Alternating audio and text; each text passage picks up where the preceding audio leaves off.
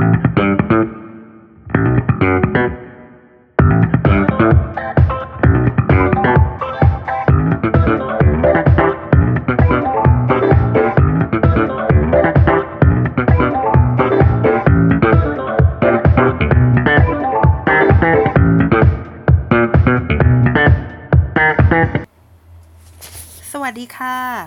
ยินดีต้อนรับสู่ Back for the Future เรียนรู้อดีตเพื่อเข้าใจอนาคต episode ที่ 17 ค่ะ วันนี้นะคะ เต๋านัชพัฒน์อมรกุล โดยการสนับสนุนของไทย Political Database จะขอมาชวนท่านผู้ฟังคุยในเรื่องของความเหลื่อมล้ำค่ะ วันนี้นะคะหัวข้อที่อยากจะมาขอ ชักชวนท่านผู้ฟังเนี่ย พูดคุย ฟังกันนะคะ ก็คือเรื่องของมายาคติหรือว่ามิสนะคะ ในเรื่องของความเหลื่อมล้ำค่ะ ที่เกิดขึ้นในปัจจุบันก็คือเรื่องของวิกฤตโควิดนั่นเองคือสาเหตุที่ขอพูดเรื่องนี้นะคะ เพราะว่าอย่างที่ว่ามาว่าเมื่อวานนี้นะคะ ประเทศไทยเราก็ได้คล้ายๆกับว่าคลายล็อกครึ่งหนึ่งแล้วนะคะ ก็คือมีการเปิดห้าง แล้วหน้าฟีดของดิฉันเนี่ยก็มีแต่เรื่องของการรีวิวห้างนะคะว่าสถานการณ์ที่ห้างเป็นยังไงบ้างนะคะ มีการดาวน์โหลดแอปพลิเคชัน เพื่อที่จะนับจำนวนคนเข้าห้างอะไรอย่างไรเนี่ยนะคะ ก็ก็น่าสนใจดีนะคะ แล้วก็ก่อนหน้านี้นะคะ ก็เป็นวันหวยออกด้วยนะคะ หลังจากที่ไม่ได้ออกมาถึงน่าจะ 2 เดือนนะคะ 61 วัน ซึ่งพอ พอพอหวยออกนะคะ ดิฉันรู้สึกว่าสถานการณ์มันกลับมาเหมือนเก่าอะค่ะ คือโดยปกติแล้วในวันที่ 1 กับวันที่ 16 นะคะ ซึ่งซึ่งเป็นวันหวยออกตามปกติเนี่ย เพื่อนๆในฉันก็จะมีความฮึกเหิมนะคะฮึกเหิมในช่วงเช้านะคะ แล้วก็ตอนประมาณ4ี่โมงเย็นนะคะ ก็จะได้ยินบางคนก็จะฮึกเหิมต่อไป ส่วนบางคนก็จะเงียบๆไปนะคะ แต่ก็ไม่ท้อถอยนะคะ เรามี ให้ลุ้นกันอีกเสมอ ก็คือว่าพอหวยออกเนี่ยรู้สึกชีวิตมันกลับมาเป็นเหมือนเก่าค่ะ มีอะไรให้ติดตาม มีความหวัง มีความเฝ้ารอนะคะ แล้วก็มีการเปิดห้างด้วยนะคะ เพราะฉะนั้นเรื่องที่จะมาพูดในวันนี้เนี่ยก็ก็คือเกี่ยวกันพอสมควรนะคะ เรื่องของ inequality หรือเรื่องความเหลื่อมล้ำเนี่ย เพราะว่ามาณวันนี้นะคะดิฉันคิดว่าเราเราคงจะก้าวผ่าน คำว่าคนติดเชื้อแล้วนะคะ คือคือเราจะมานั่งนับเรื่องคนติดเชื้อว่าจะมีหรือไม่มีแล้วจะเปิดหรือไม่เปิดเมืองเนี่ย มันเป็นเรื่องที่ไม่คุ้มค่าค่ะ คือคือไม่คุ้มที่จะรอให้ประเทศเนี่ยมีผู้ติดเชื้อน้อยที่สุด หรือว่าไม่มีเลยนะคะ ถึงจะเปิดเมือง เพราะว่าชีวิตเนี่ยจะต้องดำเนินต่อไป แล้วก็ดิฉันเข้าใจว่าในหลายประเทศเขาก็เขาก็ ลดความสำคัญนะคะ กับการมานั่งดูว่ามีคนติดเชื้อมากเท่าไหร่แล้ว แต่เขาไปให้ความสำคัญค่ะ กับในเรื่องของสิ่งที่จะเกิดขึ้นหลังจากการติดเชื้อ ก็คือเรื่องของการดูแลรักษามากกว่า ทีนี้ก็เริ่มมีการพูดถึงคนตายมากขึ้นนะคะ ว่าจะทำยังไงให้เมื่อมีคนติดเชื้อแล้วจะมีอาการหนักไม่มากนักนะคะ ในระดับที่จะมา ทำลายหรือว่าทำให้ระบบสาธารณสุขของประเทศไม่สามารถรับมือไหวนะคะ คือติดเชื้อก็เรื่องหนึ่ง แต่ทำยังไงที่จะเมนเทนคนที่ติดเชื้อไว้ แล้วก็สามารถทำให้เขาผ่านพ้นช่วงเวลาของการเจ็บป่วย แล้วก็กลับมาหายดีเหมือนเดิมค่ะ นี่ก็เป็นเรื่องสำคัญนะคะ ที่หลาย ๆ ประเทศเนี่ย ก็เริ่มให้ความสนใจที่จะมาเฝ้าดูกัน ทีนี้ในช่วงในช่วงที่เขามาสนใจเรื่องนี้กันเนี่ยนะคะ น่าจะเป็นช่วงตั้งแต่กลางเดือนเมษายนเป็นต้นมา เพราะว่าเป็นช่วงที่หลาย ๆ ประเทศเนี่ยก็เริ่มที่จะพูดกันในเรื่องของคลายล็อกแล้วนะคะกลางเดือนเมษายนนะคะดิฉันก็ได้อ่านบทความนะคะที่เป็นข่าวที่เป็นบทความต่างประเทศในหลาย ๆ บทความเขาก็พูดถึงในเรื่องของให้ความสนใจในเรื่องของผู้เสียชีวิตนะคะ ตรงนี้เนี่ยก็เลยเป็นประเด็นนะคะที่อยากจะมา พูดกันนะคะ เพราะว่าเอ่อมันมีมันมีหลาย ๆ คนเนี่ยนะคะที่พยายามจะบอกว่าโควิดเนี่ยโควิด -19 เนี่ยนะคะ มันจ้องเล่นงานทุกผู้คนนะคะ ไม่ว่าจะเป็นคนสีผิวอะไรนะคะ เชื้อชาติอะไรนะคะ เป็นคนด้อยโอกาสหรือว่าเป็นคนกลุ่มน้อยหรือเปล่าเนี่ยนะคะ ก็ มีสิทธิ์นะคะที่จะติดโควิดได้ทั้งนั้นสำหรับพอดแคสต์ใน episode นี้นะคะดิฉันก็จะบอกว่ามันมันมันไม่ใช่อะนะคะอ่าจริงหรือเปล่านะคะที่โควิดจะเล่นงานทุกคนนะคะ ก็จะต้องบอกว่ามันมันก็อาจจะไม่จริงนะคะ แล้วก็โควิดเนี่ยนะคะมันมันเล่นงานแม้กระทั่งประเทศที่รวยๆนะคะ อย่างเช่นประเทศในยุโรป อังกฤษนะคะสหรัฐอเมริกา สเปนฝรั่งเศส พวกเนี้ยล้วนแล้วแต่เป็นประเทศพัฒนาแล้วทั้งนั้นนะคะ แต่ก็ติดโควิดกันเยอะแยะเลย ดังนั้นมันหมายความว่าโควิดเนี่ยทำลาย ทุกๆ คนอย่างเท่าเทียมกันหรือเปล่านะคะ ถ้าดูอย่างนั้นอาจจะทำให้เราเนี่ยมองเรื่องของโควิดเนี่ยง่ายเกินไป เพราะว่าในแต่ละประเทศนะคะ โดยเฉพาะอย่างยิ่ง 2 ประเทศที่ดิฉันได้ตัวอย่างมานี่ก็คือสหรัฐอเมริกากับอังกฤษเนี่ยค่ะเขามีเขามีหลักฐานที่สำคัญนะคะ ที่แสดงให้เห็นว่าคนที่เป็น คนผิวดำนะคะ หรือว่าผิวสีแล้วเป็น minority เนี่ย จะติด เอ่อ จะ จะเข้าโรงพยาบาลนะคะ หรือว่าเสียมีอัตราการเสียชีวิตเนี่ย มากกว่าคนผิวขาวนะคะทำไมมันถึงเป็นอย่างนั้น แล้วก็ประเทศอย่างสหรัฐอเมริกาเนี่ย มีราคาเนื้อวัวเพิ่มขึ้นสูงมาก ๆ เลยนะคะ ถ้าถามว่าทำไมถึง เพิ่มขึ้นสูงขนาดนั้นเนี่ยคำตอบก็คือว่า โรงงานค่าเอ่อโรงโรงโรงโรงเชือดนะคะโรงเชือดแล้วก็โรงงานที่เอ่อเป็นบูชเชอร์ก็คือแล่เนื้อเนี่ยนะคะ ไม่สามารถปฏิบัติงานได้ เพราะว่าเขาคือคือ คือเขาไม่สามารถที่จะสร้างโซเชียลดิสแทนในโรงงานเขาได้ แล้วเขาก็ไม่สามารถที่จะให้คนนำเนื้อไปแล่ที่บ้านได้ด้วยนะคะ เพราะฉะนั้นสป라이ของการส่งเนื้อเนี่ย มันก็ลดลงกระทันหัน แต่ประเด็นที่ดิฉันไปเห็นมาแล้วมันเกี่ยวข้องกับ inequality นะคะ ก็คือว่า โรงงานแล่เนื้อใน ประเทศสหรัฐอเมริกาหลาย ๆ โรงงานนะคะ ซึ่งเป็นโรงงานขนาดใหญ่ด้วยซ้ำเนี่ยเขามีปัญหาที่จะต้องปิดโรงงานไปหลายโรงงานนะคะ เนื่องมาจากปัญหาที่มีผู้ติดเชื้อภายในโรงงาน นะคะ เพราะว่าเขาเนี่ยไม่สามารถที่จะทำโซเชียลดิสแทนได้ พอมีคนติดเชื้อคนหนึ่งเขาก็เลยจำเป็นจะต้องปิดโรงงานไปเลยนะคะ ทีนี้มาดูกันนะคะถึงข้างในว่าส่วนใหญ่แล้วเนี่ยคนที่จะทำงานเป็นบูชเชอร์เนี่ยนะคะ หรือว่าคนแล่เนื้อเนี่ย มักจะเป็น minority นะคะ หรือว่าคนที่เป็นคนด้อยโอกาส คนที่เป็นคนผิวสีต่างๆนะคะ แล้วก็ต้องทำงานหนักมากนะคะ มีสภาพการทำงานที่ค่อนข้างที่จะโหดร้ายนะคะ แล้วก็ได้ค่าตอบแทนที่ต่ำซึ่งตรงนี้เนี่ยเป็นผลของ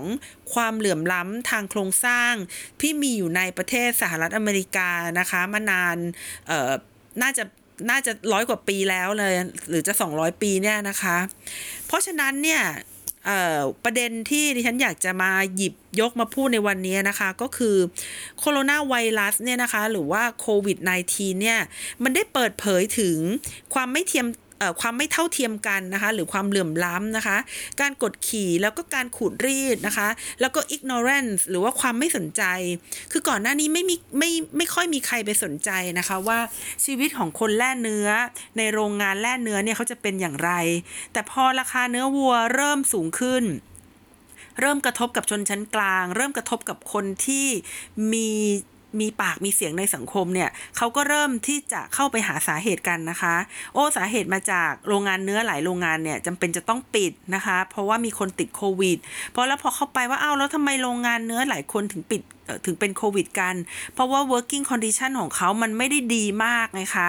ทุกคนต้องยืนทำงานกันเบียดเสียดเย็ดยัด แล้วก็ต้องทำงานในระยะเวลาที่ยาวนาน เมื่อใครสักคนหนึ่งเป็นเนี่ย โอกาสที่มันจะติดไปหาคนอื่นเนี่ย มันก็เป็นไปได้ด้วย แล้วก็เป็นไปได้เยอะด้วยนะคะ ดังนี้แล้วเนี่ยโคโรนาไวรัสหรือว่าโควิด -19 เนี่ย มันถ้าจะบอกว่ามันจ้องเล่นงานทุกคน แม้แต่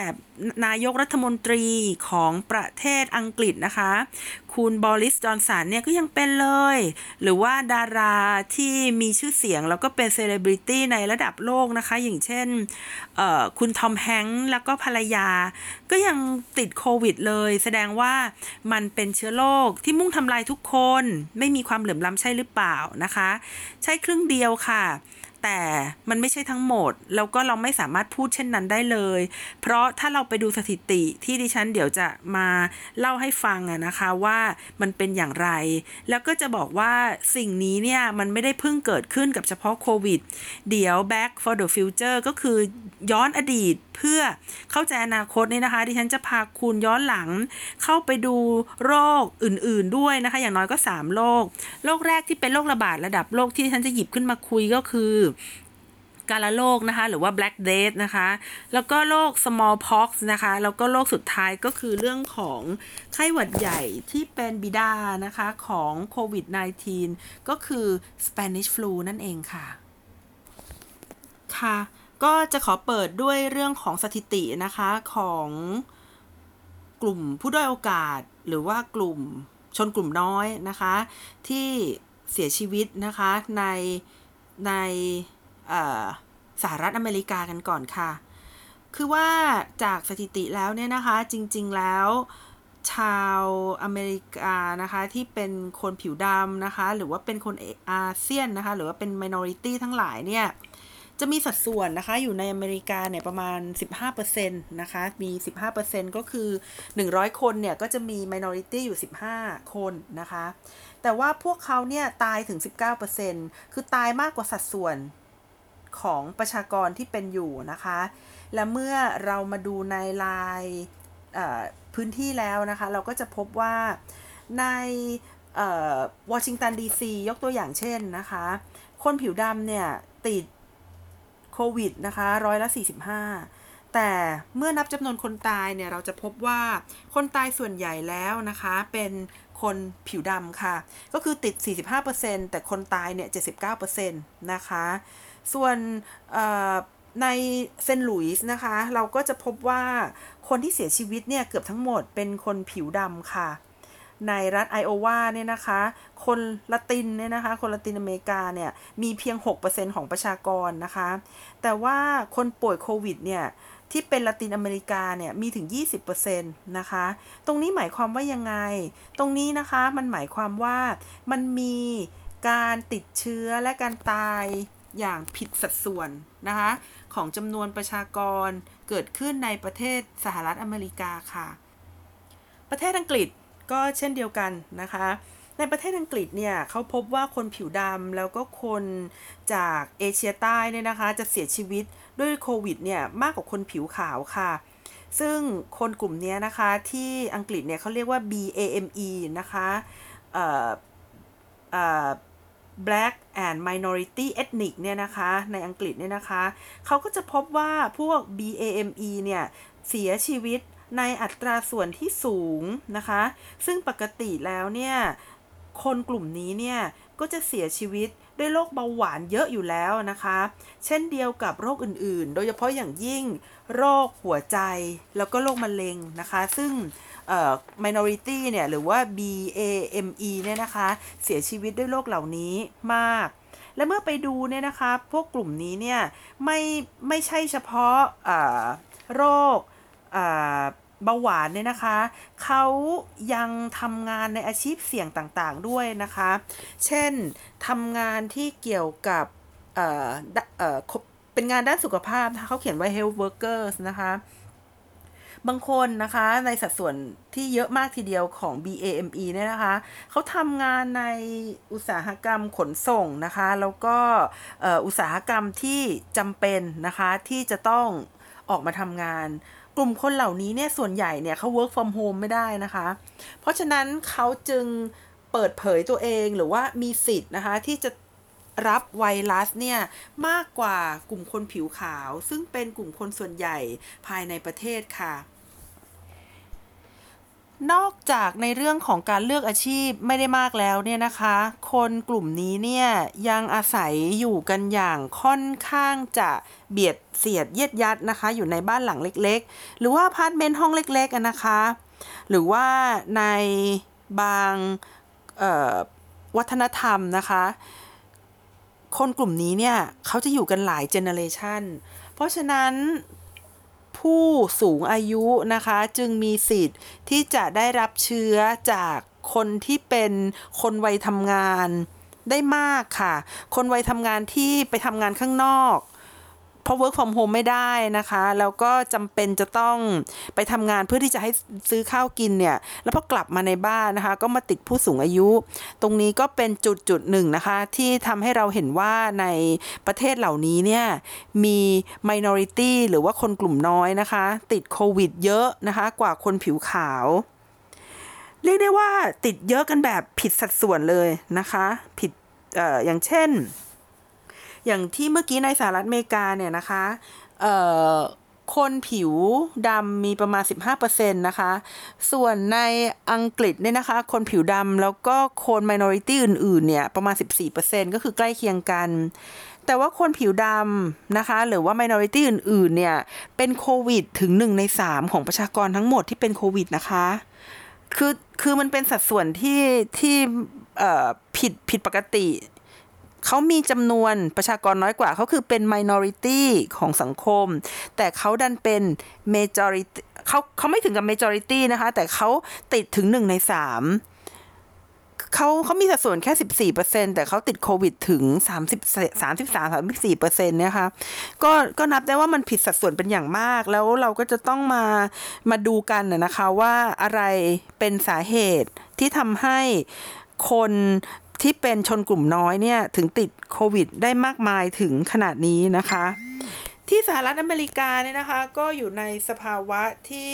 ใกล้เคียงกันนะคะ เช่นอยู่ในที่ที่แออัดนะคนผิวดำนะคะในสหรัฐอเมริกาเนี่ย ก็อยู่ในที่แออัดนะคะ แล้วก็มี การศึกษานะคะที่ไม่สูงมาก ซึ่งเป็นผลจากโครงสร้างการกดขี่ของสังคมนะคะที่เกิดขึ้นต่อเนื่องมาเป็นระยะเวลานานนะคะ งานก็ไม่สามารถที่จะหาได้ง่าย เนื่องจากว่าการศึกษาไม่สูงมากนะคะ แล้วงานส่วนใหญ่เนี่ยเป็นงานที่สำคัญจำเป็นจะต้องออกไปทำงานนอกสถานที่นะคะ ไม่สามารถทำงานที่บ้านได้บางคนเนี่ยนะคะก็ได้ทำงานเป็นเขาเรียกว่า รายชั่วโมงนะคะ ก็คือไม่ได้เป็นการจ้างงานถาวร เพราะฉะนั้นกลุ่มคนเหล่านี้นะคะไม่มีประกันนะคะ ไม่สามารถเข้าถึงระบบสุขภาพได้ดีนะคะ แล้วก็กลุ่มคนพวกนี้เนี่ยนะคะก็ต้องเรียกได้ว่านะคะ ได้รับผลกระทบจากด้านอื่นๆของโควิดเนี่ยนะคะ มากกว่าคนผิวขาวด้วย เพราะว่าเขา work from home ไม่ได้ไงคะ แล้วธุรกิจบางอย่างที่ที่ work from home ไม่ได้แล้วจำเป็นจะต้องปิดไปเนี่ย พวกเขาก็จะต้องตกงาน เพราะฉะนั้นนอกจากการติดเชื้อที่คนผิวดำจะต้องได้รับมากกว่าคนผิวขาวแล้วเนี่ยเขายังตกงานมากกว่าคนผิวขาวอีกค่ะ คือในสหรัฐอเมริกาเนี่ยเขาตกงาน 6.6%เนี่ยนะคะเเรียกได้ว่ามากกว่าคนผิวขาวถึง 2 เท่านะคะ ทำไมเขาถึงต้องแออัดกันไปขึ้นรถไฟนะคะ เพราะว่าถ้าเขาไม่ขึ้นรถไฟนะคะ เขาก็จะกลายเป็นพวกโฮมเลสนะคะเขาก็เลยจำเป็นนะคะที่จะต้องไปเสี่ยงชีวิตเพื่อเพื่อที่จะหาเลี้ยงตัวเอง ไม่เช่นนั้นก็จะประสบกับปัญหา อาจจะถูกไล่ออกจากบ้านจะถูกยึดบ้าน แล้วก็กลายเป็นพวกโฮมเลสไปนะคะ และนี่ก็คือชะตากรรมนะคะของคนผิวสีในประเทศสหรัฐอเมริกากับประเทศอังกฤษค่ะ ซึ่งก็เป็นเรื่องยืนยันนะคะว่าจากสถิติที่ดิฉันได้เล่าให้ฟังเนี่ยว่าเขามีสัดส่วนประมาณ 10 10 45เปอร์เซ็นเนี่ย แต่ว่าเขาติดโควิดกันถึง 1 ใน 3 เนี่ยนะคะ มันเป็นสัดส่วนที่ไม่เหมาะสมค่ะและนอกจากนี้เนี่ยนะคะ คนที่มีผิวสีหรือว่า minority แล้วเนี่ยนะคะ เขามีปัญหาอื่นๆ มาก่อนหน้าที่จะเป็นโควิดอยู่แล้วค่ะคือก่อนหน้าที่จะมีโรคโควิดอยู่แล้วนะคะ เช่น มีปัญหาด้านสุขภาพนะคะ มีปัญหาด้านความยากจน มีปัญหาด้านการศึกษาค่ะ แล้วก็มีปัญหาเรื่องการ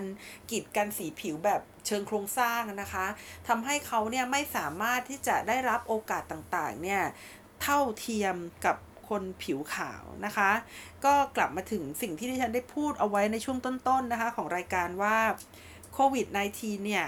นะคะ มันได้เข้ามาเปิดเผยให้เห็นถึงความพิกลพิการ ความไม่เท่าเทียม การกดขี่ การขูดรีดนะคะ แล้วก็การไม่สนใจใด ๆ ต่อคนได้โอกาสในสังคมค่ะ นอกจากนี้แล้วเนี่ยนะคะที่ดิฉันเล่าให้ฟังว่าคนคัลเลอร์หรือคนสีผิวคนกลุ่มน้อยเนี่ยเขามักจะมีปัญหาสุขภาพอยู่นะคะ ก็คืออ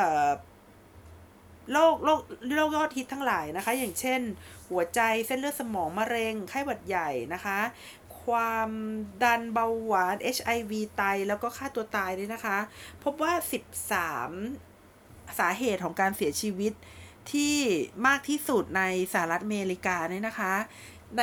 ใน 13 สาเหตุเนี่ย คนผิวดำครองแชมป์อยู่ 8 สาเหตุเลยนะคะ ก็เลยทำให้พวกเขาเนี่ย ไม่สามารถ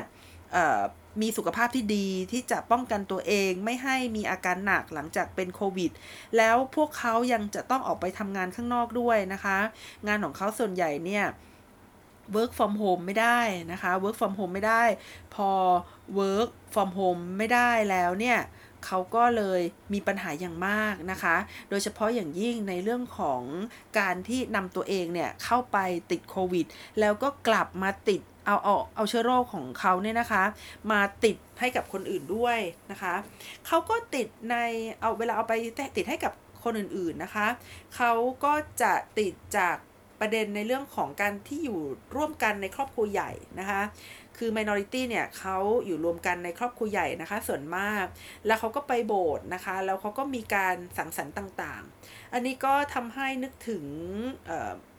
super spreader นะคะที่มาจากงานสกีนะคะจำนวน 600 คนนะคะ ที่มีคนสีผิวจากทั่วโลกมารวมกันนะคะ ซึ่งก็ได้ทำให้ คนหลายคนนะคะที่ไปร่วมงานสกีในครั้งนั้นเนี่ยนำโควิดเนี่ยไปติดกับคนอื่นๆด้วยค่ะ แล้วถ้าเกิดถามย้อนมานะคะว่าในอดีตเนี่ยโรคระบาดในระดับโลกเนี่ยมันมันเหมือนกับโควิดในเรื่องของ inequality บ้างหรือเปล่านะคะ ดิฉันก็พบว่าใช่นะคะใช่เหมือนกันนะคะ อย่างเช่นย้อนกลับไปโลกเก่าแก่เลยเนี่ยที่ หลายๆ คนพูดถึงนะคะก็คือโรคการละโรคนะคะ หรือว่า black death นะคะที่ที่เป็นต้นกำเนิดของคำว่า quarantine เนี่ยนะคะ black death เนี่ยนะคะเขาเอ่อเอ่อไม่แน่ใจนะคะว่ามาจากที่ไหนแต่ว่าก็เข้าใจว่าเขาไปกับเรือนะคะทำไมเขาถึงไปกับเรือ เพราะว่าเรือส่งสินค้าเนี่ยเขาจะมีพวกเมล็ดพันธุ์ต่างๆ มีอาหารนะคะ แล้วก็หนูนี่แหละที่ ไปกับเรือนะคะ แล้วก็สามารถนำโรคกาลโรคเนี่ยระบาดไปได้ทุกๆทที่นะคะที่มีท่าเรือ และเมื่อมีท่าเรือเมื่อเรือลงคนลงแล้วเนี่ยกาลโรคก็จะระบาดไปยังคนอื่นๆในเมืองด้วยค่ะสำหรับอังกฤษนะคะในลอนดอนเนี่ยกาลโรคเนี่ยนะคะไปเนี่ยช้ากว่ายุโรปเนี่ยนะคะประมาณประมาณประมาณปีหนึ่งนะคะปีหนึ่งก็คือว่า การโลกเนี่ยมาเจาะที่พอร์ตนี่นะคะประมาณ 1348เนี่ยนะคะ แล้วก็เริ่มระบาดในประเทศอังกฤษนะคะ ในปีถัดมาก็คือปี 1349 ค่ะ การระโรคของอังกฤษเนี่ยนะคะ มาจากภาคพื้นยุโรปนะคะ แล้วก็ระบาดไปทั่วประเทศ แล้วก็อาการก็อาการของคนเป็นการระโรคเนี่ยน่ากลัวมากนะคะ คือมีไข้สูงมีอาเจียนนะคะ มีการไอเป็นเลือดนะคะ แล้วก็จุดดำๆที่ผิวหลังผิวหนังนะคะ มีต่อมน้ำเหลืองบวมนะคะ แล้วส่วนใหญ่ใครที่มีอาการเช่นนี้เนี่ยก็จะเสียชีวิตภายใน 3 วันนะคะ ก็ถือว่าเป็นโรคที่ค่อนข้างที่จะน่าหวาดกลัวกันทีเดียวเลยนะคะ ซึ่งในสมัยดังกล่าวเนี่ยยังไม่มียารักษานะคะ แล้วก็คนก็ยังไม่เข้าใจว่าเมื่อเป็นการละโรคแล้วเนี่ยจะต้องรักษาอย่างไรนะคะ ก็ได้มีการเตรียมตัวนะคะ รับคนที่เป็นการละโรคโดยการที่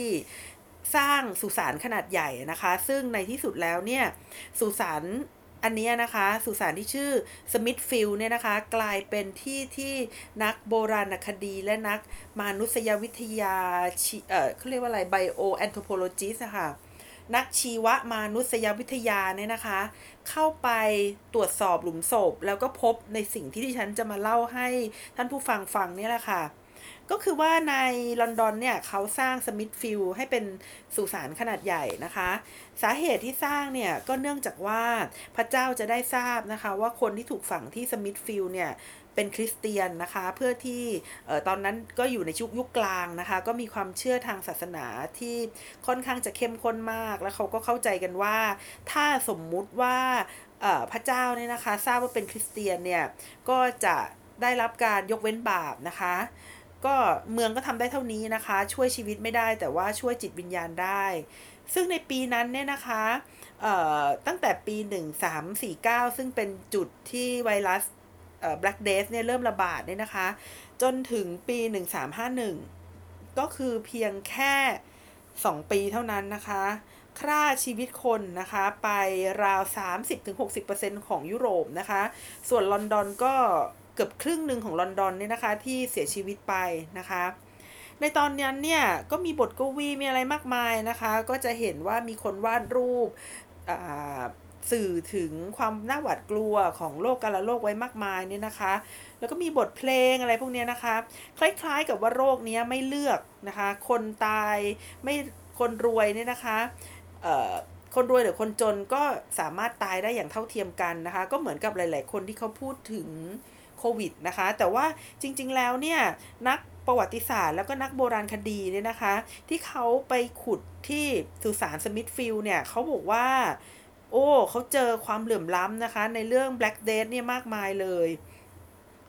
เออเขาบอกว่านะคะคนที่เสี่ยงที่จะเสียชีวิตเนี่ยใน Black Death เนี่ยนะคะ ก็คือคน minority นะคะ คนยากจนแล้วก็ผู้ที่ถูก กีดกันทั้งหลายในสังคมนะคะ ก็เนี่ยอันนี้ก็เหมือนกับดิฉันมันมาย้อนพูดถึงคนผิวดำที่ติดโควิด แล้วก็เสียชีวิตมากมายในสหรัฐอเมริกาแล้วก็อังกฤษเลยนะคะทำไมถึงเป็นอย่างนั้นนะคะ เขาก็แหมเหมือนกับฉายประวัติศาสตร์ซ้ำค่ะ เมื่อสักครู่นี้ดิฉันบอกว่าคนผิวดำนะคะ แล้วก็ minority ในสหรัฐอเมริกาเนี่ย เขามีโรคยอดฮิต ต่างๆเนี่ยที่ที่ทำให้คนตายเนี่ย13 โรคแรกเนี่ยคนผิวดำนำไปแล้ว 8 โรคนะคะ ส่วนในยุโรปนะคะ ในช่วงนั้นเนี่ยก็มีปัญหาเช่นนี้อย่างเดียวกันนะคะ ก็คือว่าคนที่ถูกถูกกีดกันนะคะ ถูกรังเกียจด้วยเรื่องต่างๆ อาจจะเป็นเป็นเพราะว่าชนกลุ่มน้อยหรือว่าเกิดมาเป็นคนยากจนก็ตามทีเนี่ยนะคะ ก็เป็นคนที่สุขภาพไม่ดีนะคะ สุขภาพไม่ดีหรือว่าเข้าถึงการรักษาพยาบาลนะคะได้ยากนะคะ ก็คือต้องย้อนกลับไปก่อน Black Death อีกสักนิดนึงนะคะ ก็คือว่าช่วงก่อนที่จะเกิด Black Death เนี่ยยุโรปเนี่ยประสบปัญหาความยากจนนะคะ มาก่อนหน้านั้นเนี่ยราวๆสัก 50 ปีนะคะ เกิดอะไรขึ้นเมื่อถ้าถ้าเรากลับไปย้อนดูนะคะ เราจะพบว่า ในช่วงปี 12 กว่าๆเนี่ยนะคะ จนถึงปี 13 ต้นๆเนี่ยนะคะ มีปัญหานะคะ คืออากาศเนี่ยเย็นลงกระทันหันนะคะ รอบยุโรปเลย จนทำให้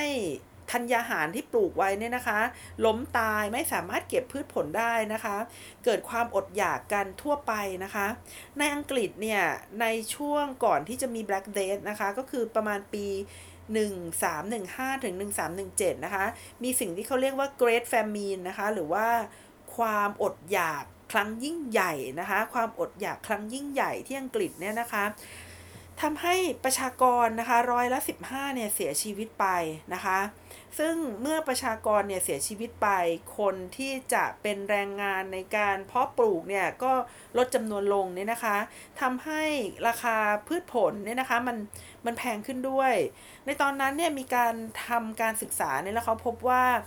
ร้อยละ70นะคะของประชากรอังกฤษเนี่ยอยู่ใต้เส้นความยากจน อะไรคือเส้นความยากจน เส้นความยากจนก็คือ ถ้าเกิดคุณอยู่ใต้เส้นเนี้ย คุณไม่มีอาหาร ไม่มีเงินซื้ออาหาร แล้วก็ไม่สามารถป้องกันตัวเองจากความหนาวได้ค่ะ เพราะฉะนั้นก่อนหน้านั้นนะคะในประมาณเ40 ปีนะคะ ก่อน Black Death เนี่ย มันมี Great Famine อยู่ก่อนหน้าแล้วนะคะ แล้วก็มีความเหลื่อมล้ำค่อนข้างที่จะสูงค่ะ คือร้อยละ 3 ของประชากรเนี่ย มีรายได้นะคะประมาณ 15%นะคะของของของประชากรของรายได้ทั้งหมดนะคะ แต่ก็เป็นการประเมินประเมินไว้นะคะ ซึ่งตอนนั้นเนี่ยนะคะมีนักมนุษยวิทยานะคะ ท่านหนึ่ง ชื่ออาจารย์ชารอนเดวิดนะคะ สอนอยู่ที่มหาวิทยาลัยเซาท์แคโรไลนาโคลัมเบียเนี่ยนะคะเขาบอกว่าเเขาเนี่ยสามารถศึกษานะคะเรื่องของความอดอยากและก็ความยากจนนะคะว่ามันส่งผลกระทบอย่างไรต่อประชาชนเนี่ยโดยการศึกษากระดูกนะคะแล้วเขาพบว่าคนที่ตายในศตวรรษนะคะก่อนหน้าที่จะมีการละโรคนะคะเกิดขึ้นเนี่ยเตี้ยกว่านะคะแล้วก็ ตายเร็วกว่านะคะ คนในสองศตวรรษก่อนหน้านั้นนะคะ ซึ่งหมายความว่าในศตวรรษก่อนหน้าที่จะเกิด Black Death เนี่ยนะคะ คนเนี่ยอยู่ดีกินดีก่อนนะ แล้วพอร้อยปีก่อน Black Death เนี่ยคนก็เริ่มอดอดอยากอยากนะคะเริ่มสุขภาพไม่ดีนะคะ แล้วเเมื่อดูในสุสาน Smithfield นะคะเขาก็พบว่า คนเนี่ยสุขภาพไม่ดีนะคะ แล้วก็ผู้สูงอายุเนี่ยตายด้วย Black Death เนี่ยนะคะมากกว่าคนที่สุขภาพดี ซึ่งซึ่งซึ่งก็ไม่แปลกนะคะว่าว่าเมื่อมีโรคใด ๆ เกิดขึ้นเนี่ยคนสุขภาพไม่ดีเนี่ยก็จะอยู่ในภาวะที่เปราะบาง แล้วก็เสียชีวิตง่ายกว่าคนที่มีสุขภาพดีอยู่แล้วเนี่ยนะคะ แต่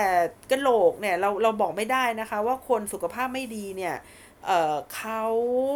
จนกว่า คนสุขภาพดีหรือไม่นะคะ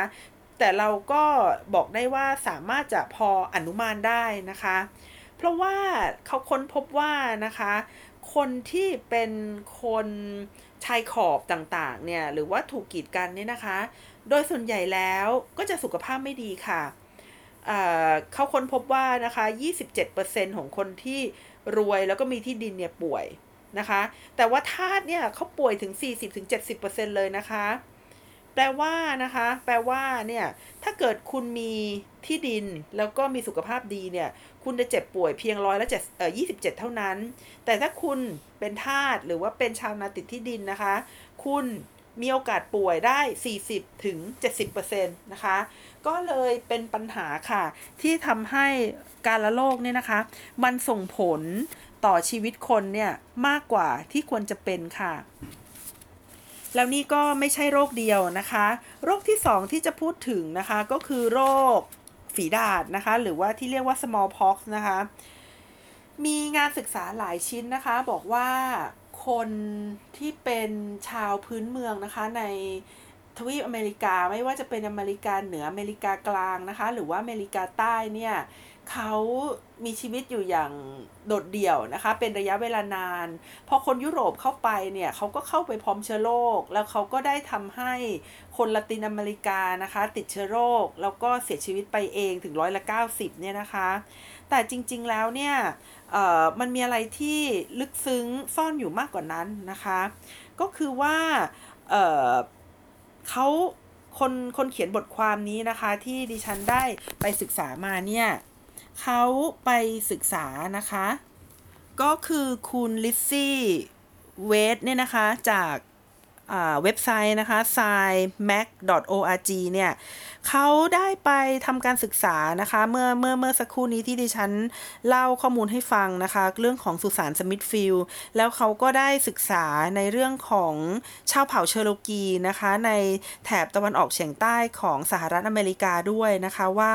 โดยปกติแล้วเนี่ยฝีดาดเนี่ยนะคะ จะทำให้คนเสียชีวิตนะคะ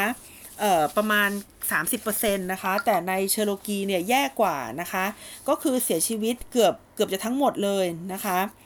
ซึ่งส่วนหนึ่งที่คนพื้นเมืองอเมริกันเสียชีวิตมากเนี่ยนะคะ ส่วนหนึ่งเนี่ยแน่นอนว่ามันมาจากที่ว่าเขาไม่มีภูมิคุ้มกันมาก่อน แล้วก็ชาวยุโรปเป็นคนนำโรคนี้เข้าไป แต่ก็ต้องยอมรับว่านะคะ การปกครองในยุคจักรวรรดินิยมเนี่ย หดร้ายมากนะคะอ่าอย่างเช่นในสหรัฐอเมริกาก็แล้วกันนะคะ เราจะไม่พูดถึง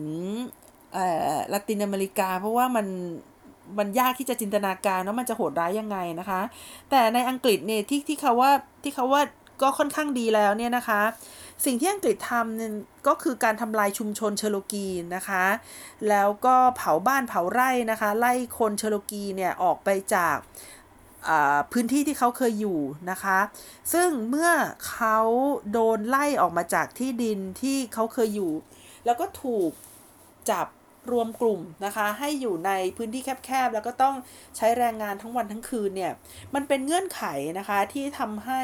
ฝีดาดเนี่ย มันทำอันตรายให้กับคนนะคะ มากเกินไปกว่าที่จะเป็นนะคะ ซึ่งลองจินตนาการดูนะคะว่าอยู่ๆเนี่ยมีคนมาเผาบ้านนะคะ เผาฟาร์มของเรา แล้วก็บังคับให้เราออกจากที่ดิน แล้วก็ต้องร่อนเร่พเนจรนะคะทำงานในมิชชันนารีนะคะ ต้องอยู่ในเเงื่อนไขนะคะที่ไม่สามารถหาน้ำสะอาดหรืออาหารที่มีคุณค่าได้ ต้องต้องอออยู่กันอย่างแออัดยัดเยียดนะคะ ไม่มี เจ้าอาณานิคมคนไหนมาใส่ใจนะคะ ว่าวันนี้เรามีข้าวกินพอหรือยังนะคะ ซึ่งภายใต้เงื่อนไขต่างๆ พวกนี้ทำให้เชื้อโรคนะคะทำงานได้ดีนะคะ มากกว่า เอ่อ มากกว่าที่มันควรจะเป็นนะคะ ที่ฉันพูดไปก็กลืนน้ำลายไปก็คือมันช่างเศร้าเหลือเกินนะคะ คือ เอ่อ แน่นอนที่สุดค่ะเขาเขาคนยุโรปเนี่ยเข้าไปในอเมริกาเหนือกับเชื้อโรคนะคะ แต่ว่าสิ่งที่ทำให้เชื้อโรคเนี่ยสิ่งที่เสริมให้เชื้อโรคเนี่ยทำงานของมันได้ดียิ่งขึ้นก็คือ การปกครอง การกดขี่นะคะ ซึ่งได้ทำให้สุขภาพนะคะของคนพื้นเมืองเนี่ยแย่ลงมากนะคะ ซึ่งเป็นสิ่งที่เรียกได้ว่ามา ส่งเสริมให้ไวรัสมันทำงานได้ดีขึ้นนะคะ แล้วก็เกิดการตายอย่างที่ไม่ควรจะเป็นนะคะ แล้วก็คุณลิซซี่เนี่ยนะคะ เขาได้เปรียบเทียบนะคะ กับชนเผ่าอวานิชินะคะ ที่อยู่ในหุบเขาเโยเซโยเซไมเนี่ยนะคะ เขาบอกว่าคือ คือชนเผ่าอาวานิชิเนี่ยนะคะ เป็นชนเผ่าที่ไม่ได้โดนขับไล่นะคะ ไม่ได้โดนเผา แล้วเขาเนี่ยเคยไปบอกกับคนงานเหมืองนะคะว่ามันมีโรคดำเกิดขึ้นนะคะเขาเรียกว่า black sickness นะคะโรคเนี้ยมันน่าจะมาจากการติดต่อกับคนผิวขาวนะคะ หรือว่าคนพื้นเมืองอื่น ๆ ที่ว่าที่ว่าหนีออกมานะคะ ที่ว่าหนีออกมาจากการใช้งานของคนผิวขาวนะคะ ซึ่ง ออพอมีโรคนี้ขึ้นขึ้นมาเนี่ยทำให้คนอาวาชินีเนี่ยนะคะเสียประชากรไปเนี่ยสานะคะเขาแก้ปัญหาโดยการที่ออกจากหมู่บ้านตัวเองเนี่ยนะคะแล้วก็คนที่ยังแข็งแรงเนี่ยก็ไปอยู่ในหมู่บ้านอื่นนะคะแล้วก็ไปตั้งครอบครัวที่นั่นนะคะแล้วหลังจากนั้นในี่20 ปีนะคะเขาก็กลับมาที่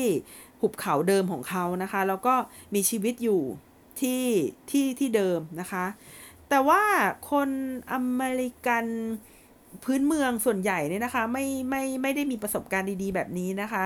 ส่วนใหญ่ก็คือถูกเผาไล่เผานานะคะ ถูกขับไล่ให้ไปอยู่ที่ที่เขาจัดไว้ให้ที่เรียกว่า reservation นะคะ ซึ่งจะอยู่ไกลจากที่ที่เขาเกิดนะคะ แล้วก็ไม่สามารถเข้าถึงยารักษาโรคแบบดั้งเดิม หรืออาหารแบบดั้งเดิมของเขานะคะ เมื่ออ มีไวรัสแปลกปลอมเข้ามาเนี่ย พวกเขาจึงอยู่ในสภาพที่ไม่พร้อมยิ่งกว่าไม่พร้อมอะค่ะ คือเปราะบางมาก จนในที่สุดเนี่ยทำให้พวกอเมริกันพื้นเมืองนะคะ เสียชีวิตจากโรคระบาดนะคะ มากกว่าคนอเมริกันเนี่ยถึง 4 เท่านะคะ โดยสรุปก็คือว่า เมื่อไวรัสเข้ามานะคะ ไวรัสใหม่เนี่ยเข้ามา เข้ามาในตอนที่เขามีสุขภาพที่แย่มากอยู่แล้วนะคะ เขามีความยากจนนะคะ แล้วก็ขาดสารอาหารมากอยู่แล้วค่ะ ต่อมานะคะ โรคที่ 3 ที่จะพูดนะคะ ก็คือโรคไข้หวัดสเปนนะคะ Spanish flu นะคะ ซึ่ง จริง ๆ แล้วมันมีบทเพลงอยู่เหมือนกันนะคะก็ก็ก็ก็เหมือนกับที่ที่ฉันพูดไปเมื่อเมื่อตอนต้นรายการนะคะว่าทั้งโควิดเอ่ยทั้ง Black Death เอ่ยเนี่ยนะคะเขาพูดกันว่าเป็นโรคที่ไม่เลือกที่รักมักที่ชังนะคะ ไม่ว่าจะรวยหรือจะจนก็สามารถติดได้ แต่ที่จริงแล้วเนี่ยนะคะ สถิติก็คือว่าผู้ที่ได้รับผลกระทบจากเชื้อโรคนี้หมายความว่า ความสูญเสียที่เกิดขึ้นนะคะ จะไปเกิดกับคนยากจนนะคะ แล้วก็พวกชนพื้นเมืองมากกว่าค่ะ โดยคุณลิซซี่เนี่ยนะคะเขาก็ไปหยิบยกงานวิจัยนะคะ ของนักวิจัยในสวีเดนเนี่ย ที่ได้ทำการศึกษาแล้วก็พบว่า Spanish flu เนี่ยนะคะทำให้คนในพื้นที่ที่ยากจนนะคะ เสียชีวิตมากกว่าพื้นที่ที่ร่ำรวยนะคะ ถึงร้อยละห้าสิบค่ะ แล้ว คนที่เอ่อแล้วสถิติที่ที่น่าตกใจเนี่ยนะคะก็คือว่าเรื่องของ Spanish flu เนี่ยเอ่อจริง ๆ แล้วมันมีอยู่ 3 มันมีอยู่ 3 เวฟนะคะ ก็คือเวฟที่ 1 เวฟที่ 2 เวฟที่ 3 เนี่ย เวฟที่ 1 ยังไม่แรงมาก แต่ว่าเวฟที่ 2 เนี่ยแรงมาก มากกว่าเวฟที่ 1 ประมาณประมาณ2อสเท่าเลยนะคะ แล้วนี่ก็เป็นสิ่งที่ดิฉันได้พูดไว้ในหลาย episode แล้วว่า เขากลัวว่ามันจะเกิด wave ที่2นะคะ ก็เลยไม่ค่อยกล้าคลายล็อก แต่ว่าในปัจจุบันนี้นะคะ คนก็มีการระมัดระวังตัวกันมากขึ้นนะคะ แล้วก็ทราบว่า Spanish flu เนี่ยเขามีหลาย wave นะคะ แล้ว wave ที่ 2 เนี่ย รุนแรงกว่า wave ที่ 1 อีก แต่ว่าเราเราเราพูดตรงนั้นไปเยอะแล้วนะคะ วันนี้เราจะพูดเรื่องเวฟของ Spanish flu กับ กับคนผิวดำกันนะคะ เขาพบว่าในเว็บแรกเนี่ยนะคะ คนผิวดำในติดเชื้อ แล้วก็เสียชีวิตมากกว่าคนผิวขาวค่ะ ส่วนในเวฟที่2นะคะคนติดดำคนผิวดำเนี่ยติดเชื้อน้อยกว่าคนผิวขาวนะคะ ซึ่งส่วนหนึ่งเนี่ยเขาติดกันมากแล้วนะคะ จนเขามีภูมิคุ้มกันนะคะ